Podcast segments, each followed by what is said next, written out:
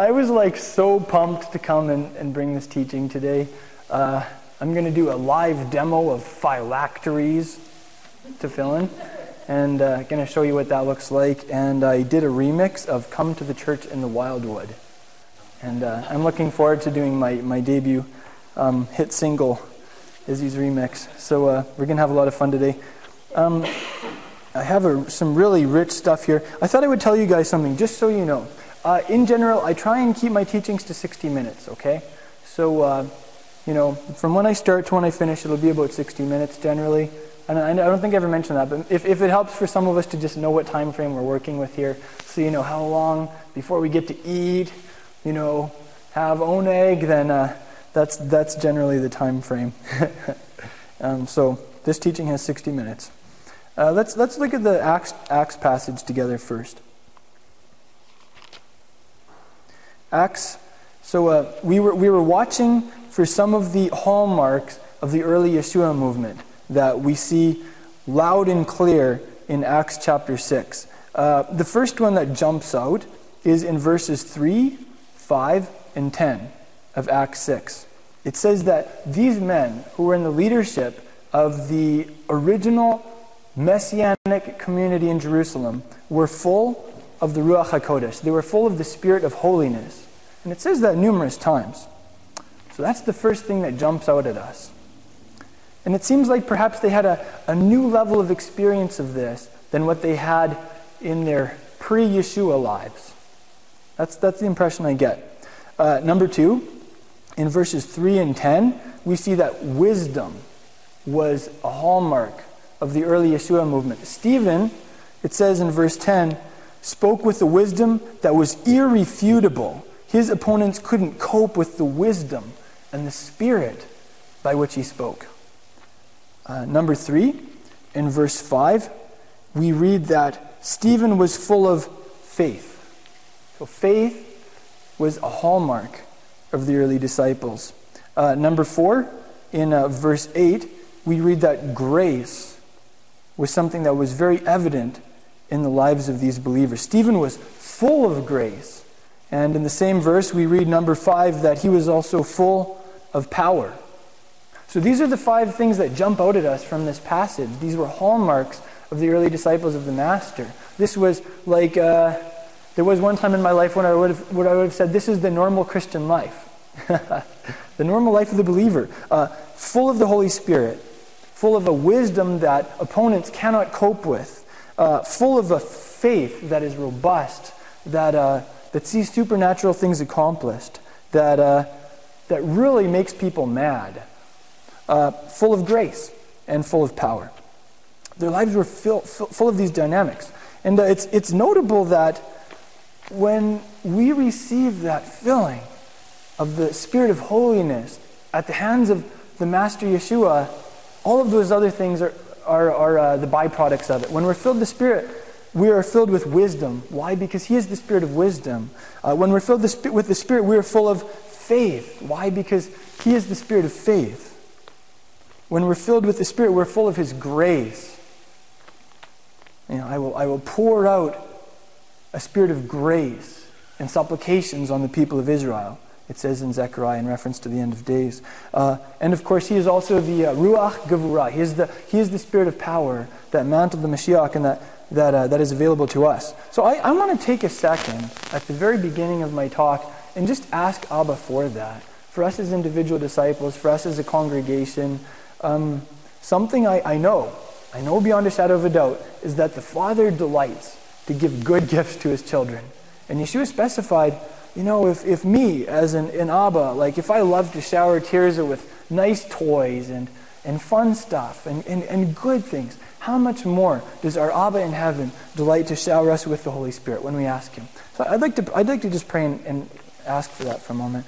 Uh, Abba, Father, thank you that your Holy Spirit and the byproducts of your Holy Spirit are readily available. And Father, I look at my life and I believe that there is more room for more of what you have, more of what the early believers lived in.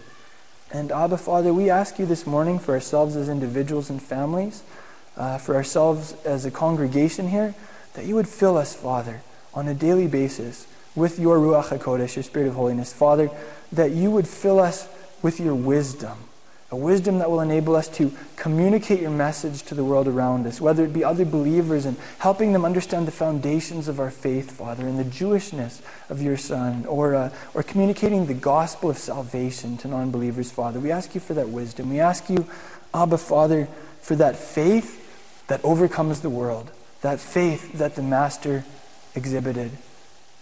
May we be a people who are full of faith, Father full to overflowing. I want to have a contagious faith, Abba. I ask you for that. Uh, Father, for grace, we, we thank you for your grace on our lives. We read about how there's a greater grace, how there was much grace on that ori- original um, messianic community in Jerusalem, Father. We pray that that much grace, that greater grace, would be on us too as we humble ourselves before you today and every day. And finally, Abba, we also ask you for the power of your Spirit on our lives to enable us to be witnesses for Mashiach who can accurately represent him, who can reflect your glory to the world around us and to the body of Messiah, Father. We ask you for this, and we thank you that you are going to answer this prayer because you delight to. Thank you that you are going to take us higher, to a higher level, like these, like these early believers, like Stephen Livda Abba. And uh, we pray this, Father, not only for ourselves as a congregation, but for the body of Messiah here in PA, for your people across this province and country, um, for messianic believers, especially around the world and in Israel. And we thank you for it in Yeshua's name. Amen. Yes. The, the, the, scriptures are so practical, aren't they? You know, as I was reading this, I was thinking, I want this to be practical. I want this to be something experiential for us.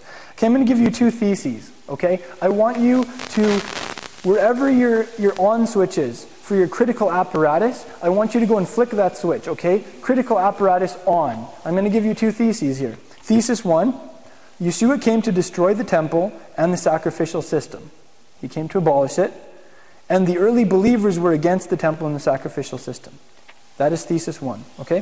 Thesis two Yeshua came to alter the customs which Moses handed down to the Jewish people. Okay? Yeshua came to accomplish something whereby the Torah would be rendered null and void, whereby the customs that were handed down through Moses would no longer apply to the Jewish people, would become irrelevant would be, to use the slang, done away with. And furthermore, the early believers were against the customs that Moses handed down to the Jewish people.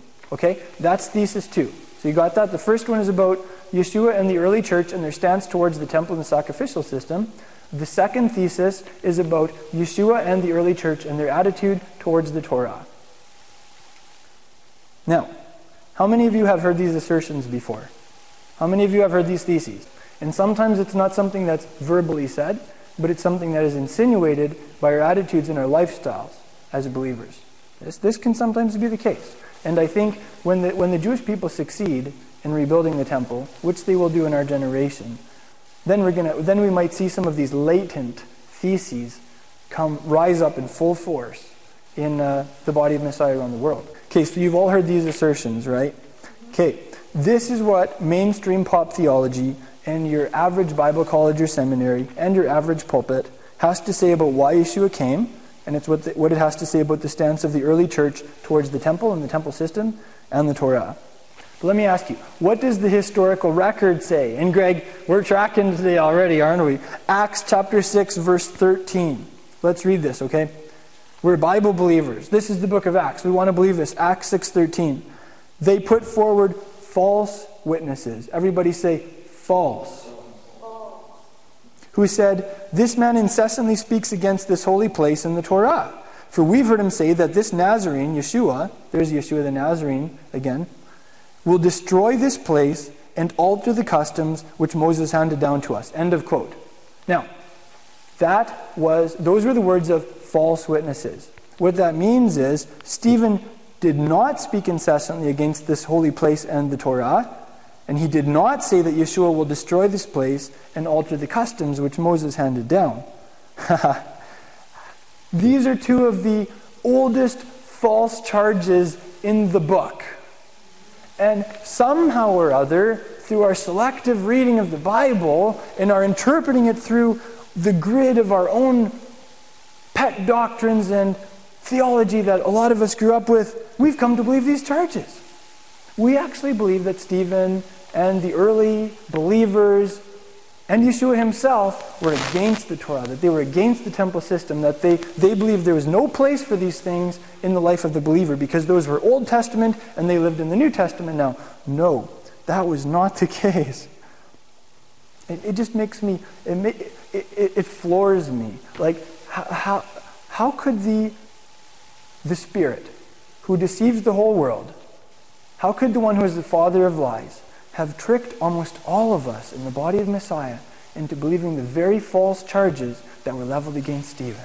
But that's changing. Messiah is bringing his truth to the forefront, and he is awakening in, in the body of Messiah and in the academic world. He's awakening people to the fact that the early believers loved the Torah. There was a place in their lives for the Torah. They weren't against the temple system. In fact, that was the very fabric in which they prayed. That was the very structure in which they worshiped. So things are changing. But you know, when we look at church history for the last 17, 1800 years, it's been a very tragic story of how we fell for the false charges. And thank God that is changing, and we are a voice for that.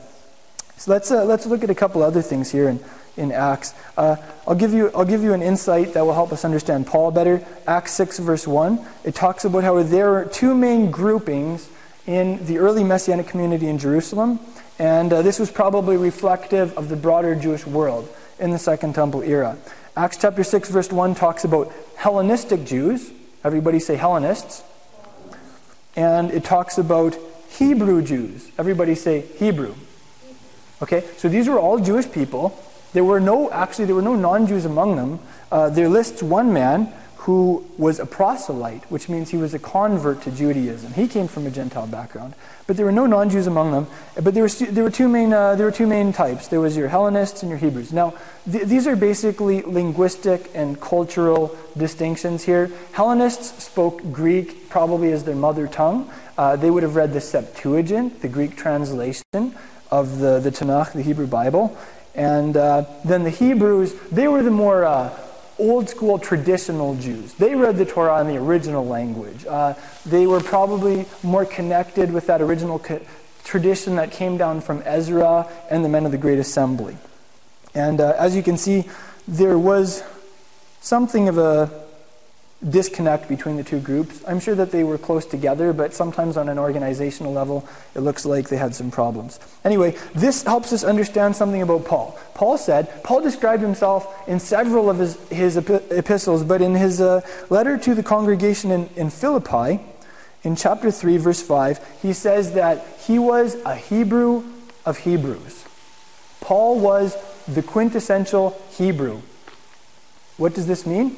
It means that he was from the Hebrew school. He wasn't from the Greek school that spoke Greek as their first language, that referenced the philosophical teachings of Philo in Alexandria, Egypt, that read predominantly from the Septuagint. Paul was a Hebrew, which means Hebrew was his first language. He read the scriptures in Hebrew. This was his background. This was the, his grid, his theological grid. So uh, that gives us an understanding of Paul. Unfortunately, there have been some misunderstandings of Paul, if you can believe that. Um, some people have suspected that he was, uh, he was predominantly Greek, that he thought in Greek terms, that that was how he communicated, that um, he, his, his main frame of reference was Greek philosophy. And uh, as we learn today, such was not the case. Uh, moving on in Acts chapter 6, verse 7, it says, The word of God kept on spreading, and the number of the Talmidim, the disciples, continued to increase greatly in Jerusalem. And a great many of the Kohanim, the priests, were becoming obedient to the faith and uh, resigning from their jobs. wrong. It doesn't, does it? It doesn't say the priests resigned from their jobs after coming to faith in Yeshua. And this is, this is a critical point. This is a very critical point. It, it teaches us that the early believers did not see the Torah based sacrificial system as being in conflict with their new messianic faith and Yeshua's atonement in any way. What that tells me is that neither should we. When that, when that, when that temple is rebuilt in Israel, we want to follow the example set by those early believers. And we want to be leaders in the body of Messiah, a voice in the body Messiah to that end also, to help other people understand what's going on in Israel. When that temple is rebuilt, when the animal rights extremists all over the world are going berserk when there is international condemnation from the UN on Israel for rebuilding the Holy Temple on the Holy Temple Mount, what are we going to be saying? What is the body of Messiah going to be saying? Are we going to be accurate representatives, or are we going to be falling for the, far, for the false charges that have been leveled against the early believers from the first century? Maybe we can help people understand when that time comes. So that's why I'm talking about this. This is, this is very practical. This is going to be a major issue in the near future. In uh, chapter 7, verse 38 of the book of Acts, let's talk for a second about nomology. Does anyone know what nomology is? The nomos is uh, the Greek term for the law, the Torah, right? Uh, Deuteronomy. You can hear nomi in there, repetition of the law. Um, that would be an example. So your nomology is your theology of the Torah. It's how you understand the law of God. I actually have never encountered that term before. I coined it. So I, I hope, that, uh, I hope that can be okay with you all. But I, I think it's a good term, nomology.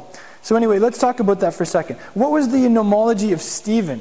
He was a hero of the faith, the first man who laid down his life for Mashiach, who died a premature and violent death for his faith. In Acts 7, verse 38, this is what he has to say about the Torah. This is the one who was in the congregation in the wilderness, together with the messenger who was speaking to him on Mount Sinai, and who was with our fathers. And he received living oracles to pass on to you. So, two things there jump out at us. Number one, Moshe received living oracles, i.e., the revelation of Torah, to pass on to who? Number two, yes, to the Sanhedrin, to the Jewish world of that time, and to us today. The uh, Greek term there for oracles is basically just words. It's translated as oracles because it sounds, I don't know why. I'm not going to pretend I know. But uh, I don't know. When I hear a word like oracles, I think of like some kind of ocean crustaceans or like some organ of my body or something. I don't know, like the term oracle, it just doesn't do it for me. Do you know what I'm saying? It's just not a word that people, I don't know, like if, if you like tell, so let's say you tell the cashier, the gas attendant or something like, yeah, I, so have you received any oracles from God lately? It's just, I don't know, we just don't talk like that, right? But the Hebrew, the, the Greek word there is basically the word for words. So what he's saying is Moses received living words to pass on to you. That was what he received at Mount Sinai. Is that our understanding of the Torah? Do we, do we open those first five books of the Bible and say, wow, this is alive? These are living words. This stuff is jumping off the page at me. This stuff is leaping with the very uncreated life of Elohim, of God Himself. unfortunately, sometimes the Torah gets a bad rap today. Sometimes we don't talk about it like Stephen. Sometimes we say stuff like, well, that's all dead. You know, the law, that's a thing of death.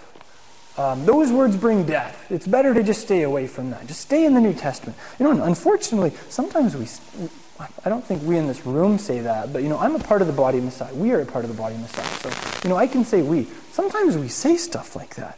And I just think, man, haven't we read the New Testament? Haven't we read Stephen? Haven't we read Paul? These are living words. And I want to, I want to share something else with you along those lines from uh, traditional Jewish sources. Uh, look, at the, look at the blessing that we say after the reading of the Torah. Blessed are you, Lord our God, King of the universe, who has given us the Torah of truth and has what? Implanted eternal life, Chayei Olam, within us. That was a, a blessing, a bracha that Stephen said probably thousands of times in the course of his life. After, after he would be at synagogue and seven people would go up to read the Torah from the Bima, this is the bracha that they would say. Blessed are you who has planted Chayei Olam within us. And all they had was the revelation of the Torah. And according to Stephen, that was living words. And I'll give you one more example. This is my beloved Siddur my Jewish prayer book. We've talked in the past about how the core of the prayer service, one of the most ancient prayers that was developed by Ezra and the men of the Great Assembly approximately 2,400 years ago, is the Shemona Esrei, the 18 blessings. And uh, the last blessing, I love this. Here, I'm going to read it to you in Hebrew and then translate as I go, okay? Sim shalom, establish peace. Tova, uvracha, chen v'chesed v'rachamim. Uh, goodness and blessing, favor and grace and compassion. Aleinu v'al kol Yisrael amecha, on us and on all your people Israel. Barchenu avinu, bless us our Father. Kulanu ke'echad, all of us as one. Be'or panecha, with the light of your face. Ki ve'or panecha, natata lanu, Adonai Eloheinu. Because uh, with the light of your face, you have given us, Lord our God, Torat Chaim, ve'ahavat chesed. You gave us Torah Chaim. You gave us a living Torah. You gave us a Torah of life, teachings of life, living teachings, and uh, Ahavat Chesed, and the love of grace. The love of grace. Utzdaka uvracha v'rachamim v'chaim v'shalom v'tov beinecha. And then it says, and uh, you gave us the love of grace and righteousness and blessing and compassion and life and shalom. This, this is, the, this is a, a selection from the com- concluding prayer of the Shemona Esrei. This is a, this is a prayer that Stephen and uh, the early believers prayed several times a day. This is a prayer that observant Jews today pray several times a day. And it's just, it's interesting that Stephen was so connected, wasn't he? You know, he understood that the Torah was a Torah Chaim, that it was a Torah of life. It was living teaching. Wow. So, you know what? It's okay to have an Old Testament revival. it's okay to have a Pentateuchal revival. We are having a Pentateuchal revival. And it's also a Pentecostal revival. It's the original Pentecostal revival of uh, the revelation of God that was given at Pentecost at Mount Sinai. And I'm going to talk more about that very soon here. Okay, let's look at one more phrase from Acts 7, verse 38. Uh, Stephen says, this is the one, referring to Moshe, who is in the congregation in the wilderness, together with the messenger who was speaking to him on Mount Sinai. So, Stephen referred to the people of Israel after the exodus from Egypt at the historical point of the giving of the Torah as the congregation in the wilderness. Guess what that Greek word is? Ecclesia. Everybody say ecclesia in the wilderness. Now, I'm gonna, I, am gonna, I'm gonna be sharing with you my uh, upcoming hit single um, in just a moment. But I just want to, I want to point out a couple of things to you about it first to give you some background. It's notable, and uh, I'm just going to read you what I posted on Facebook yesterday. I posted a note about this. It's notable that when ecclesia turns up in the New Testament in reference to the Jewish people, as in this instant, it's translated as congregation. But when ecclesia turns up in reference to congregations of Jewish and non-Jewish believers in Yeshua, it's translated as church. At best, this inconsistency on the part of the translators is, well, inconsistent. At worst, it serves to reinforce the chasm between believers in Yeshua and their Jewish roots, and it muddies the clear waters of the apostolic scriptures with what the translators of the King James Version called old ecclesiastical words. Okay, congregation is a, a word that actually means something in English. It's a gathering of people uh, a congregation of people. The term church is an ecclesiastical word. Uh, it's used exclusively in reference to a certain type of expression of believer, and more often actually to a building like the one that we're in right now. It, it induces some confusion, quite frankly. Anyway, uh, most folks believe that the ecclesia was born on Pentecost. And if we take Stephen words, Stephen's words in Acts 7 seriously, then they're right the ecclesia was born on Pentecost. But it wasn't the Pentecost after Mashiach's ascension, when the Holy Spirit was poured out. The ecclesia was born on the Pentecost after the Exodus from Egypt, when God gave the Torah to Israel. At least, that's what Stephen thought. That's notable. Stephen, in reference to the people of Israel receiving the Torah, called them the church in the wilderness, the ecclesia in the wilderness. And when our translators translate that as church in some places and congregation in the other, it just it reinforces this this false dual covenant theology or uh, replacement theology or so many dangerous ideas that did not exist in the minds of the early believers. Uh, it's cool that this comes up this week because in our uh, Torah reading in Deuteronomy 9:10 and 10:4, Moses refers to the day of the giving of the Torah when the voice of the Almighty audibly thundered over several millions of witnesses. He referred to it as the day of the congregation, Yom HaKahal. So Stephen was getting this term straight out of the Torah. He read his Bible, you can tell. So, anyway, having said that, I'm going to uh, read you my remix of this, uh, of this song. I don't know, does anyone here sing bass? You know, often when they sing this, this uh, song, someone in the background sings, Come, come, come, come. Have any of you actually heard like this song? The church in the okay. Yeah, that's a, okay. So here I'm going to sing it to you. oh, come to the church in. Oh, I don't think I can sing that well. Oh, oh, come to the church in the wilderness. Come to the church of Israel. No faith is so dear to my childhood than the ecclesia of Israel. How sweet on a clear Sabbath morning to listen to the clear singing Shema. Its tones so sweetly are calling for the church to return to Torah. They lie close by the church in the valley, lies that I once believed as well, such as Jesus did away with the Torah, and on Shabbat it's okay to buy and sell. They're, they're close by the site of anti Semitism Round the tree where Marcion is entombed, the anti Torah crowd will go in endless circles, while the rest go meet their Jewish bridegroom.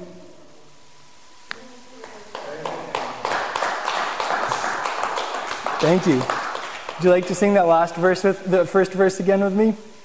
So it's, Oh, come to the church in the wilderness Come to the church of Israel. No faith is so dear to my childhood than the ecclesia of Israel. All right, let's get someone to sing bass. Come, come. How do you want to do that? Come. You have to sing pretty low. Here, what's? Are you going to be our bass, Mike? How low can you? Okay. Come. Okay, we'll just do it like that. Oh, oh, come to the church in the wilderness. Come to the church of Israel.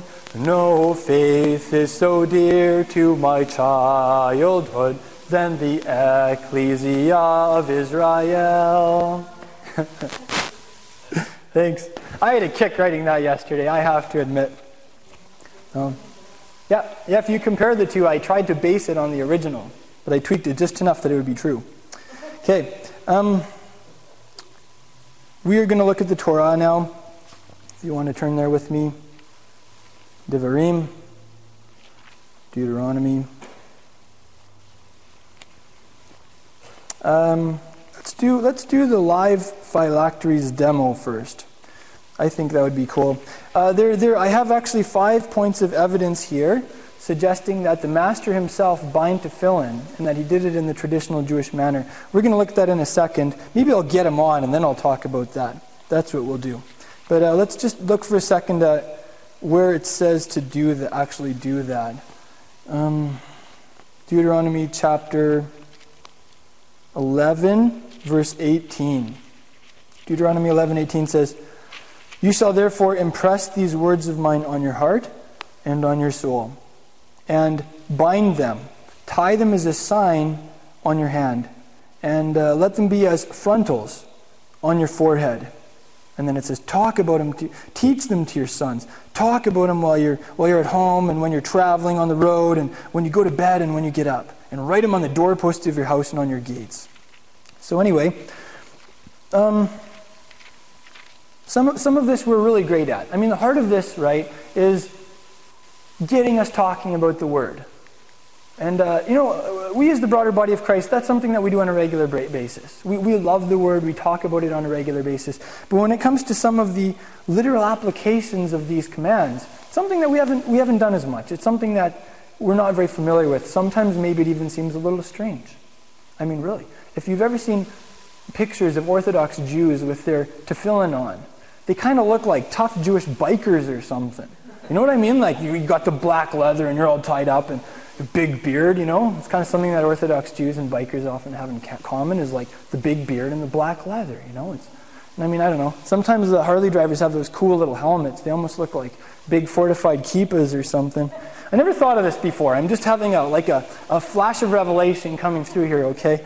Um, anyway, so I, will I'll, I'll, I'll show you my uh, tefillin. We'll talk for a minute about what they represent, and then I'll and then I'll tell you why I think Yeshua did stuff.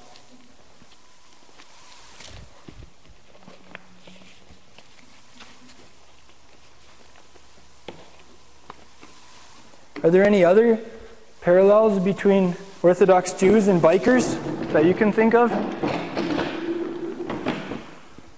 I can't think of any off the top of my head. Okay. So hopefully I can I can just do that from this on here. So uh, in the Torah, these are actually called totafot. Can everybody say totafot? Yeah, and that's the word that's translated as frontlets or frontals, whatever. And uh, it's the word that is translated in Greek as phylacteries. Okay? So the original Torah term is totafot. It's translated in Greek as phylacteries. And uh, most, most Christians would know these as phylacteries if they recognize them at all. And uh, I, I, I, have an aversion to the term phylacteries for, two, for several reasons. Number one, it's not the original uh, term in the Torah, it's not even close. Uh, number two, the Greek term actually means charms or amulets. The Greeks saw the or, or observant Jews wearing these things and they said, oh, it must be some kind of charm or some kind of amulet to ward off evil spirits or whatever, right? And we know that such isn't the case. Um, for the last 2,500 years or so, the Jewish people have been calling these tefillin. It's actually, a, it's actually an Aramaic term. If you hear in on the end of the word, that's Aramaic plural, right? So, uh, and uh, the Hebrew word for prayer is tefillah. Can we all say tefillah? Yeah, so tefillah is prayer. Tefillin is prayers. It's like prayer boxes. You know, you put these things on when you pray, basically. So ha- there are two of them. One goes on the arm and one goes on the forehead. I'm a southpaw, so uh, I actually have a backward set. Most, uh, most Jews, because they're right handed, will, will tie it on their right arm, but because I'm a left hander, I tie it on my right arm. So I had to order a special set because I'm special. So this one goes on the arm. And uh, there's some traditional prayers that you say when you put these on. This is a demo. This isn't actually in uh, accordance with. This isn't to obey the mitzvah, so I'm not going to say the bracha. But it's basically like it's basically like blessed you, Lord our God, King of the universe, who has sanctified us with His commandments and has commanded us to bind to tefillin. Well, it literally says lahaniach, like to lay them or to rest them upon yourself, which has some interesting connotations. So you know this one, uh, this one here. Kind of annoying having my shirt stuck like that. Anyway, this one here uh, this is the tefillin shel yad. It's the, it's the one for the arm. This cool little box here actually has the four passages from the Torah where uh, tefillin are, are, are, are uh, talked about. One of them also has the Shema. So the Shema is kind of like the whole point of this, right? You're binding the Shema on your body. So uh, that, will, that will go on my bicep like this and then I tie it around. And there, there, there are certain prayers that are traditionally prayed when this is done. I actually kind of pray my own liturgy that I composed. I like to just call on Yahweh the God of Abraham, Isaac, and Jacob, the God of my forefathers. And uh, as you can see, you tie this leather strap around three times.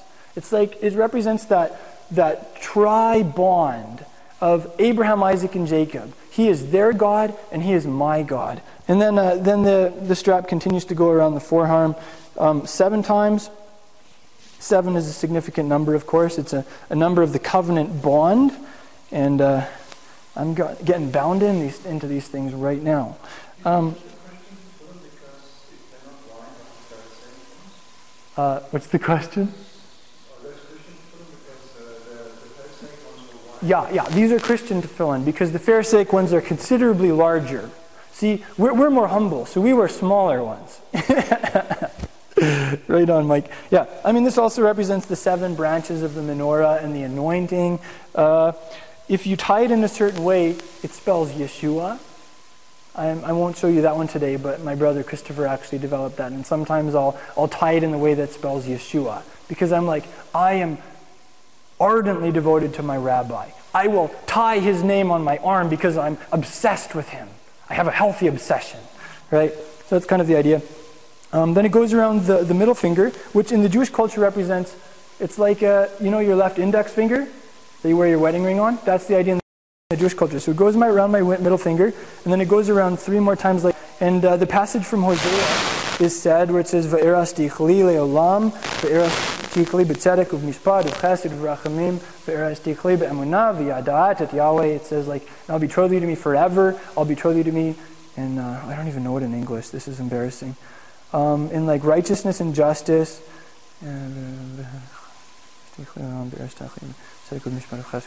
And like uh, in grace and in mercy um, and uh, in, in faithfulness, like in faith, and you will know Yahweh. That's what it says. And then it goes around the arm like that, and with a little bit of odaf, the little bit of leftover that I have, I tie it like this. See? So I'm like and actually, uh, I'll tell you something. Generally, you would do the first half of this and then you put the head one on. I'm just giving you the full rundown for this one, right? So that's, that's what it looks like on the hand. And uh, there, there are all sorts of really cool symbolisms in these things. I don't want to get it, I'm not going to get into all the details today. I just want to give you a, a little representation. And uh, generally, when you take these, you give them, give them a little kiss. Not because you really feel any great affection to cowhide and black paint right? It's just a, it's what it represents. Like, these actually contain the holy name of God. Wow. These contain, as we read this morning from our Chinese brother, this letter, the, his precious word, right? So you give him a little kiss as a sign of affection and respect quite often, and it goes on the forehead. Yeah. Yeah, kiss the Son. That's a great representation. And then these are long, they represent um, like the, his righteousness and his justice flowing down like mighty waters. It's the idea.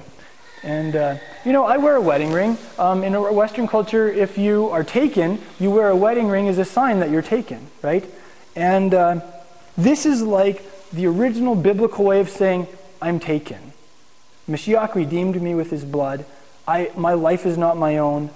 This is my in your face wedding ring saying that I'm married to God, right? And uh, there's a lot of symbolism to these. Okay, like I'm a kinesthetic type of person, right? Uh, for me, when I bind my tefillin on like this, here I'll get my tallit on too, just for the uh, the full effect. Usually, when you have your tefillin on, you wear your tallit. Um, it's just I have to admit, wearing a heavy tallit on a hot day today, it feels somewhat illogical. So anyway, but I'll put it on for this. Um, see, when, when you bind them on, like it, it's like you're locked in, right? You're locked in with the Almighty. Um, there, there are some interesting there's some interesting traditional rules associated with tefillin. Like when you're wearing them, you don't go to the bathroom. Um, you, you, you refrain from small talk because when you're wearing them, you're in a very serious state of mind, right? It's like covenant focus. And uh, it's, it's a time to study the Torah, to, to pray, to, uh, to engage in holy activities. So for me, anyway, putting these on, it helps me focus, right? It helps me lock in to those holy activities to which I'm called. And uh, what, what could this represent? Taking the Torah and tying it to my arm, to my bicep.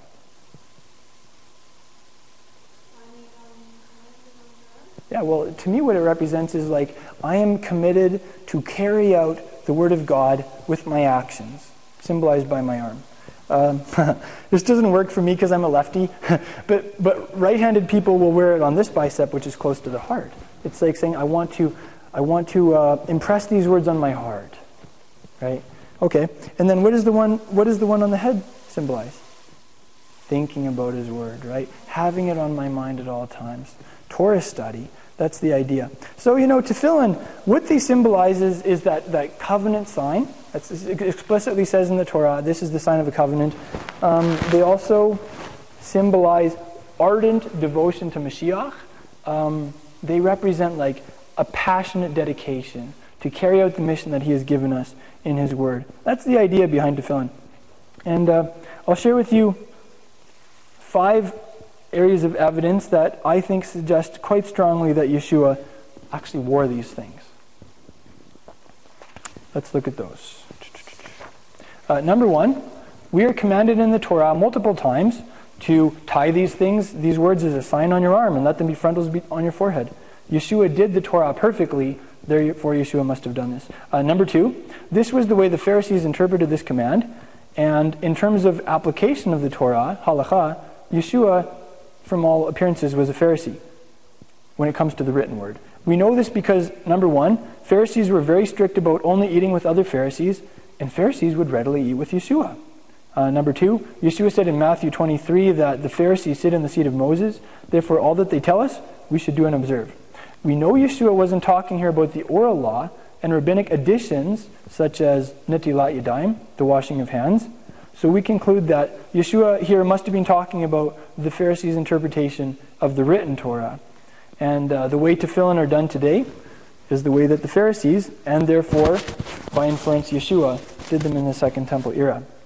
Uh, to build on that, number three, uh, this way of, of uh, binding these things, it says in the Torah, it wasn't only limited to the Pharisees.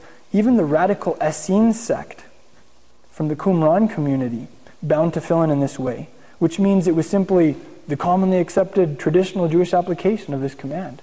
So there, uh, from, from all indications in uh, history and in archaeology, this was the way to do it in the Second Temple era, even though there were quite a, quite a few different Jewish sects.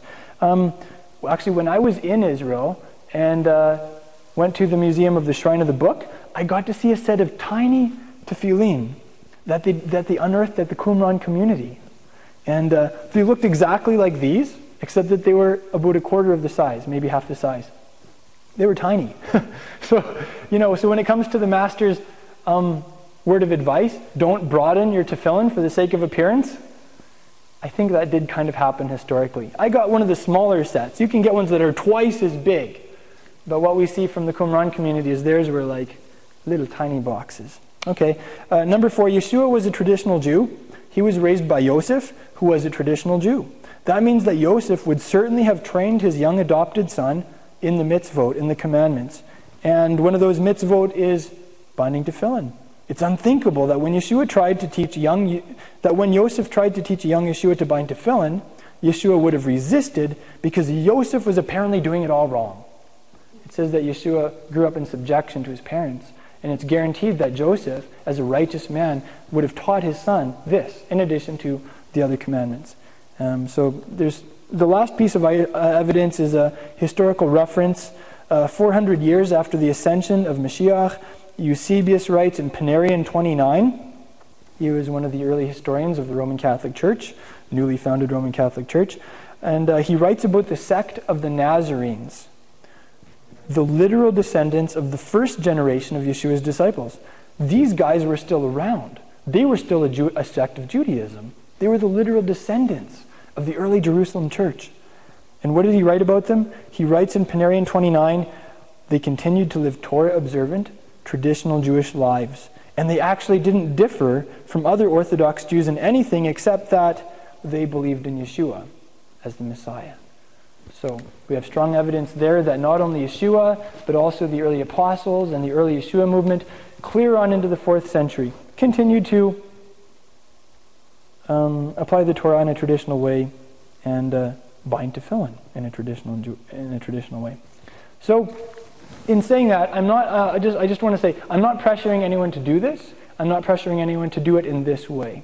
I'm just sharing with you, uh, hopefully, a, a snapshot of history, um, some of my understanding on this, and uh, hopefully it'll give us a, more, a clearer picture of Yeshua. Can you, can you just picture Yeshua getting up early in the morning and taking his, his totafot, his, his tefillin, and, and binding those things and praying to his Abba early in the morning? Maybe he would go climb, a, climb one of those hills in the Nazareth area or go out into the desert somewhere, and, and he would do this.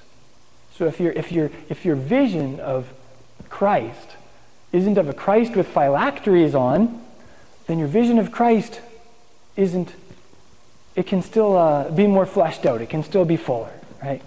So, how's that?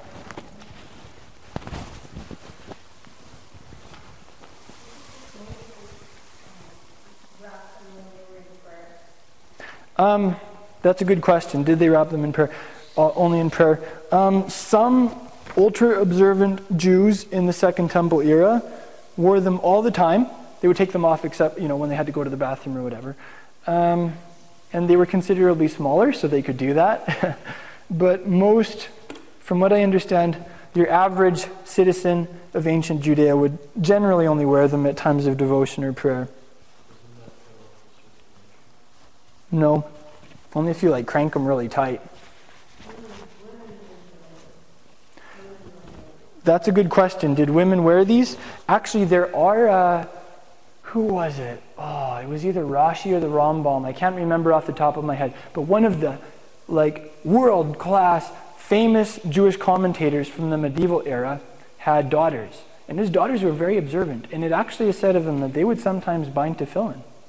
Yeah, and that was okay. So uh, generally, the traditional Jewish understanding is if it's a time related mitzvah, like tefillin, then, it, then, then Jewish males are obligated and Jewish females are, it's, a, it's optional.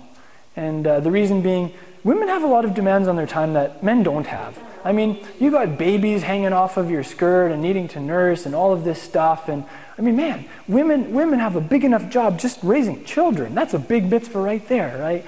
And uh, it's, also, it's also observed in um, Jewish understanding that we guys, sometimes we're just not as spiritual and we just don't get it. Sometimes we need these like these props, hands-on activities, like kinesthetic stuff that can really help us to focus and lock in and, and get into this thing. And I, that's very true of me. When it comes to the traditional Jewish understanding, they have me pegged. so anyway, that's uh, yeah, that's that's uh, what I know from in that area. Any other questions? Right. Actually, I'll tell you an interesting historical detail about that. In, uh, in, the, uh, in the very early sets of tefillin, they did have the Ten Commandments in them also. But there was a certain heretical sect that arose in Judaism that said that all of the Torah was done away with except for the Ten Commandments. And so to counter that, they actually removed the Ten Commandments from tefillin just to, uh, just to emphasize that the Torah is as indivisible as God is. Either you take the whole thing or you leave the whole thing. And interestingly enough, that isn't just a traditional Jewish idea. Um, Yeshua's brother Yaakov, James, was also strong on that. Remember, he said, if you break one commandment, you've broken them all. The Torah is a, it's a unit. I'm going to give you a couple comments from uh, the rest of this parsha. In uh, I hope you enjoyed our live phylacteries demo. yeah. Have any of you ever uh, ever seen tefillin in an action before like that? Huh. Tefillin, you know, they they're a little pricey actually. Well, depending on what your definition of pricey is, that can be relative. I remember when I first got I said I was so pumped about it. I was on a construction crew and I was telling one of my coworkers, and I told him how much they costed, and he was like, "You paid that much for those?" And I was like, "Yeah." Like my relationship with God means everything to me. It's the most valuable thing that I possess. In fact, it's going to cost me my whole life, not just a couple hundred dollars or whatever, right? And then I said, like, how much would you pay for, uh, you know, big uh, widescreen plasma TV? So, like, this guy was a believer, right? But I think he was a little sloppy. And I was like, well, so, like, how much would you pay for a big TV to entertain you?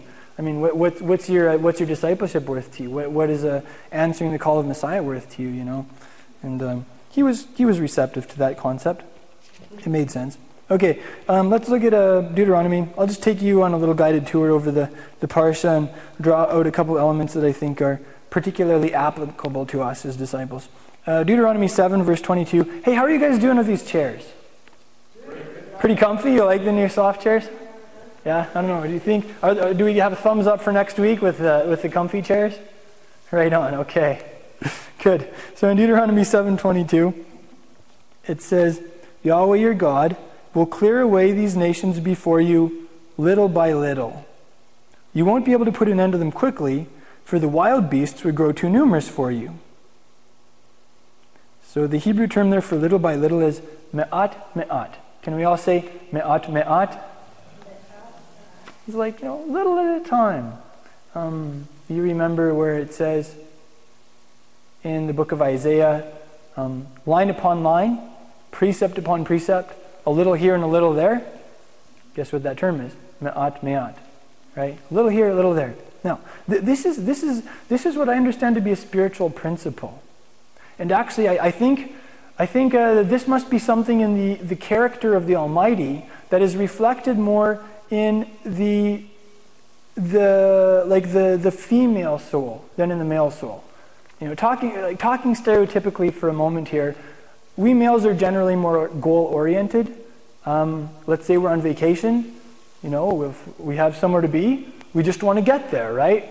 Never mind stopping to go to the bathroom or stopping to enjoy a beautiful sight. We need to get to our destination so we can set up the camper or whatever, right? I mean, that's stereotypically how guys are. And I have to admit, I'm like that. Um, when Genevieve and I were hiking the Israel National Trail in Israel, it's a 600 mile trail.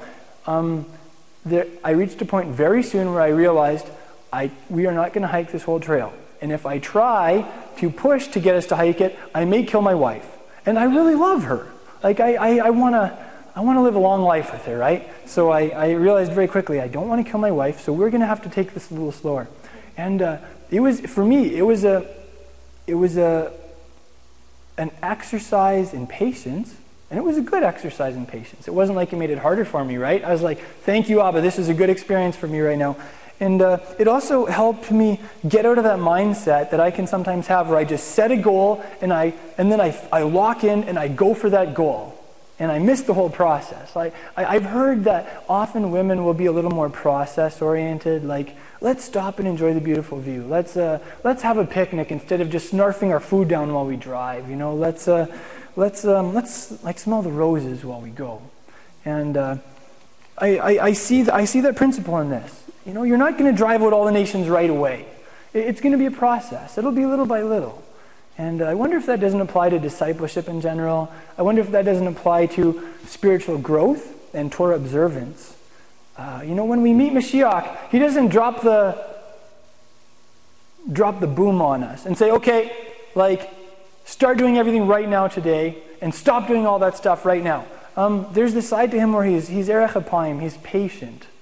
You know, um, the Father's gracious, and He doesn't He doesn't countenance sin. He He hates sloppiness and lukewarmness, right? I'm not saying that, but what I'm saying is like, uh, sometimes someone will come to a messianic congregation, and uh, they're like, you know what? I'm beginning to realize there's a place for Torah in my life. You know, I'm beginning to understand this, and immediately, like, people will drop the boom on them, and they'll say, okay, gotta gotta cut this, this, this, and this cold turkey and uh, you're going to have to start doing this, this, this, and this, right? And it's like it's people have this expe- uh, uh, people who have been doing this for years, people who are comfortable with the Torah. You know, it's like a, a lifestyle in accordance with the mitzvah. It comes more naturally. People like that, you know, they've grown. They'll be like, okay, you have to be like me right away. You have to start doing all this stuff right away. And man, that's that's that's not very friendly. I, if, I, if, I, if I dare to say it, that's not very seeker sensitive. And I don't mean seeker son in a bad way, right? So, you know, I, what I see in this passage is like there's room for steady growth. Look at, look at, look at uh, plants in, in the plant world. Look at animals. I mean, nothing grows up overnight, almost. You know, it takes years and years of steady growth, of faithful expansion. And uh, perhaps that's how we're designed as disciples also. Maybe that's how we're designed as a, as a messianic community. It's the master who adds to our numbers daily. You know, not everybody all at once. He adds on a daily basis. And uh, I believe he's going to do that for us in the future. So um, that's a principle that we see. Look at, look at the life of our forefather in the faith, Abraham. I mean, you know, um, when he first answered the call, he was about 50 years old. And uh, did the Almighty just drop the whole covenant thing on him all at one time? It was, it was a process, wasn't it? It was a lifelong process. I mean, he came, to, he came to faith as an uncircumcised male. And it wasn't until five decades later that he was given the covenant of circumcision.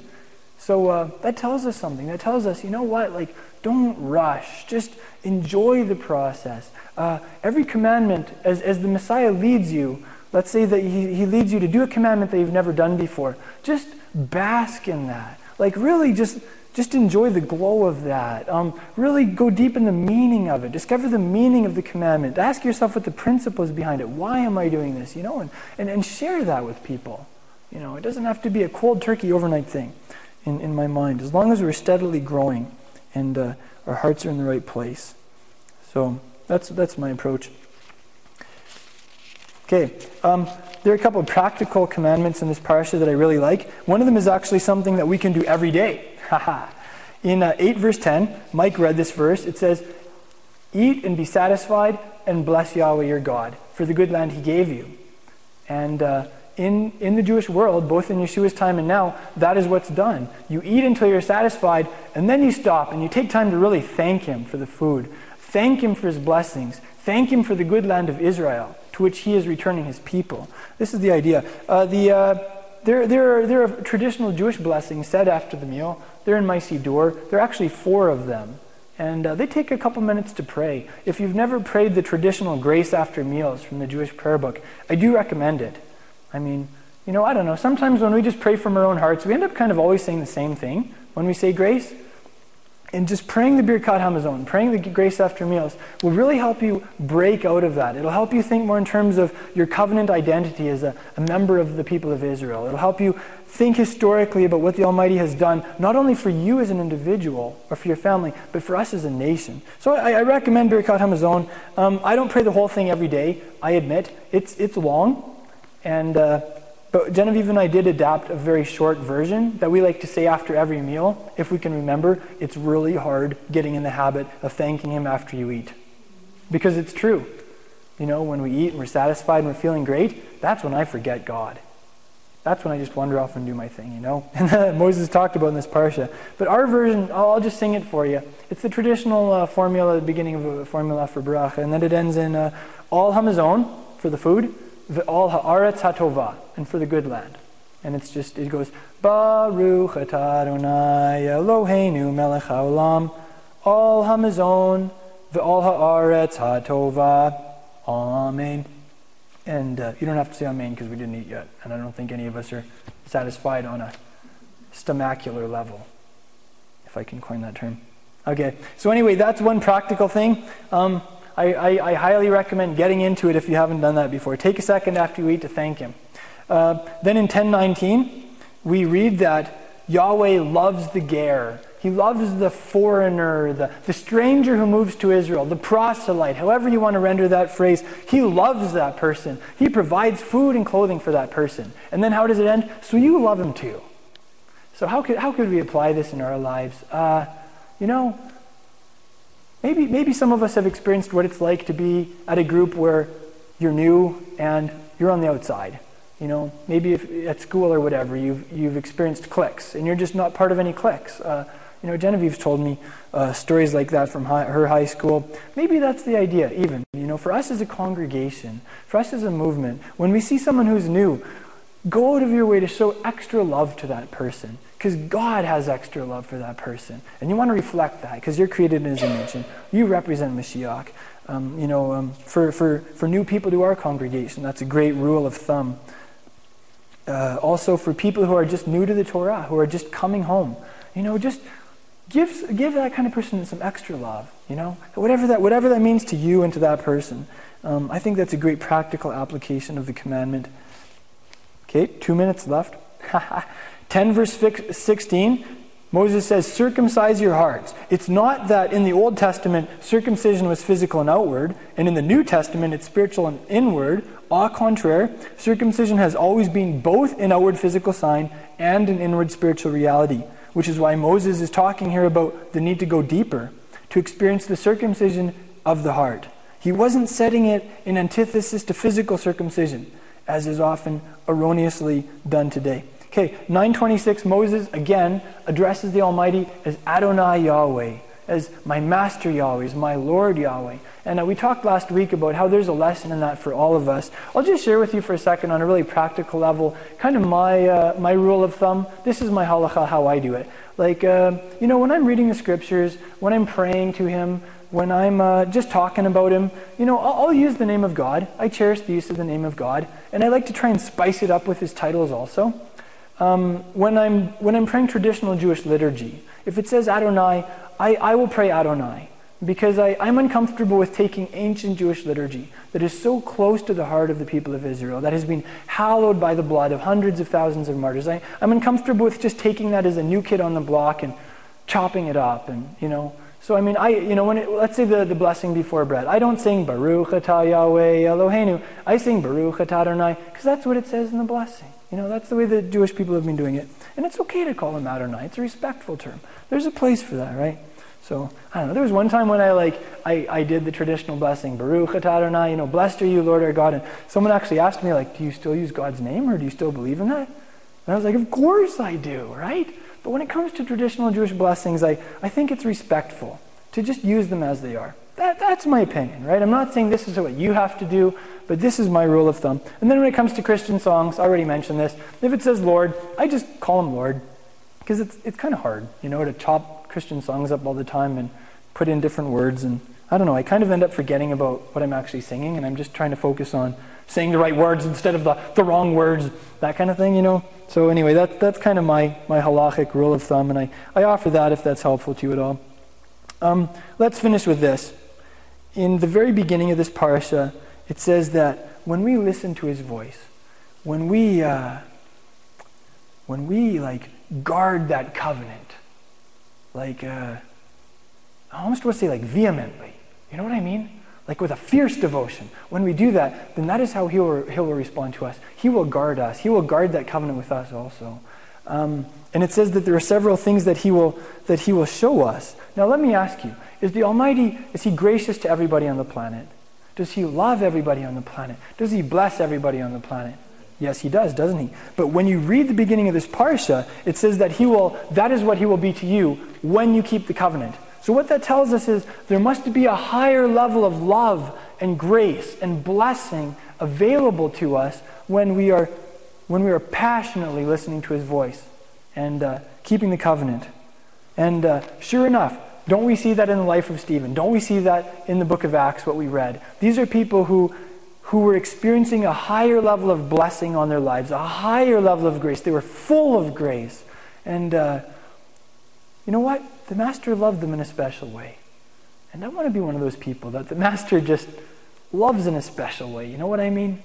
I don't know. I think it would be really special when my, turn, when my time comes to go to see Him in a vision and to say, wow, He's not sitting at the Father's right hand, He's standing at the Father's right hand to welcome me. That was Stephen's experience and uh, may it be each of ours. Thank you for joining us in this message. I pray that it's been an inspiration to you in your discipleship to Yeshua the Messiah. Crown of Messiah is a relatively small congregation with a massive mission. We're not just making disciples and teaching the Word of God here in our city, we're also doing that internationally through vehicles such as the internet. It is our joy to offer you these messages for free at absolutely no charge. At the same time, we do have ongoing overhead expenses. It costs us something to produce these teachings and get them out to you. And we would appreciate it if you would, in turn, support our work in a practical way. Help us cover some of our basic expenses. You can do that by going to our website, crownofmessiah.com, and going to the donate page where you can make a one time donation or you can set up a monthly automated donation. I'm reminded of the words of Yeshua's apostle Paul in Galatians chapter 6. He said, Let the one who is taught the word share everything good with his teacher. So if you're being taught the word by us, we would appreciate it if you would take the words of Yeshua's apostle seriously and make some type of return for the blessing that we are giving you for free. That way, we'll all be in it together, and we will be a team accomplishing the mission that Yeshua has given us. And you will go from only being a receiver to also being a giver. If you're like most people, finances are tight. We understand that. Finances are tight for us too. That's why we need people like you to come alongside us and to back us in the work that Yeshua has called us to do. Thank you so much for making that donation at crownofmessiah.com. And thank you for becoming a team member with us. We appreciate it.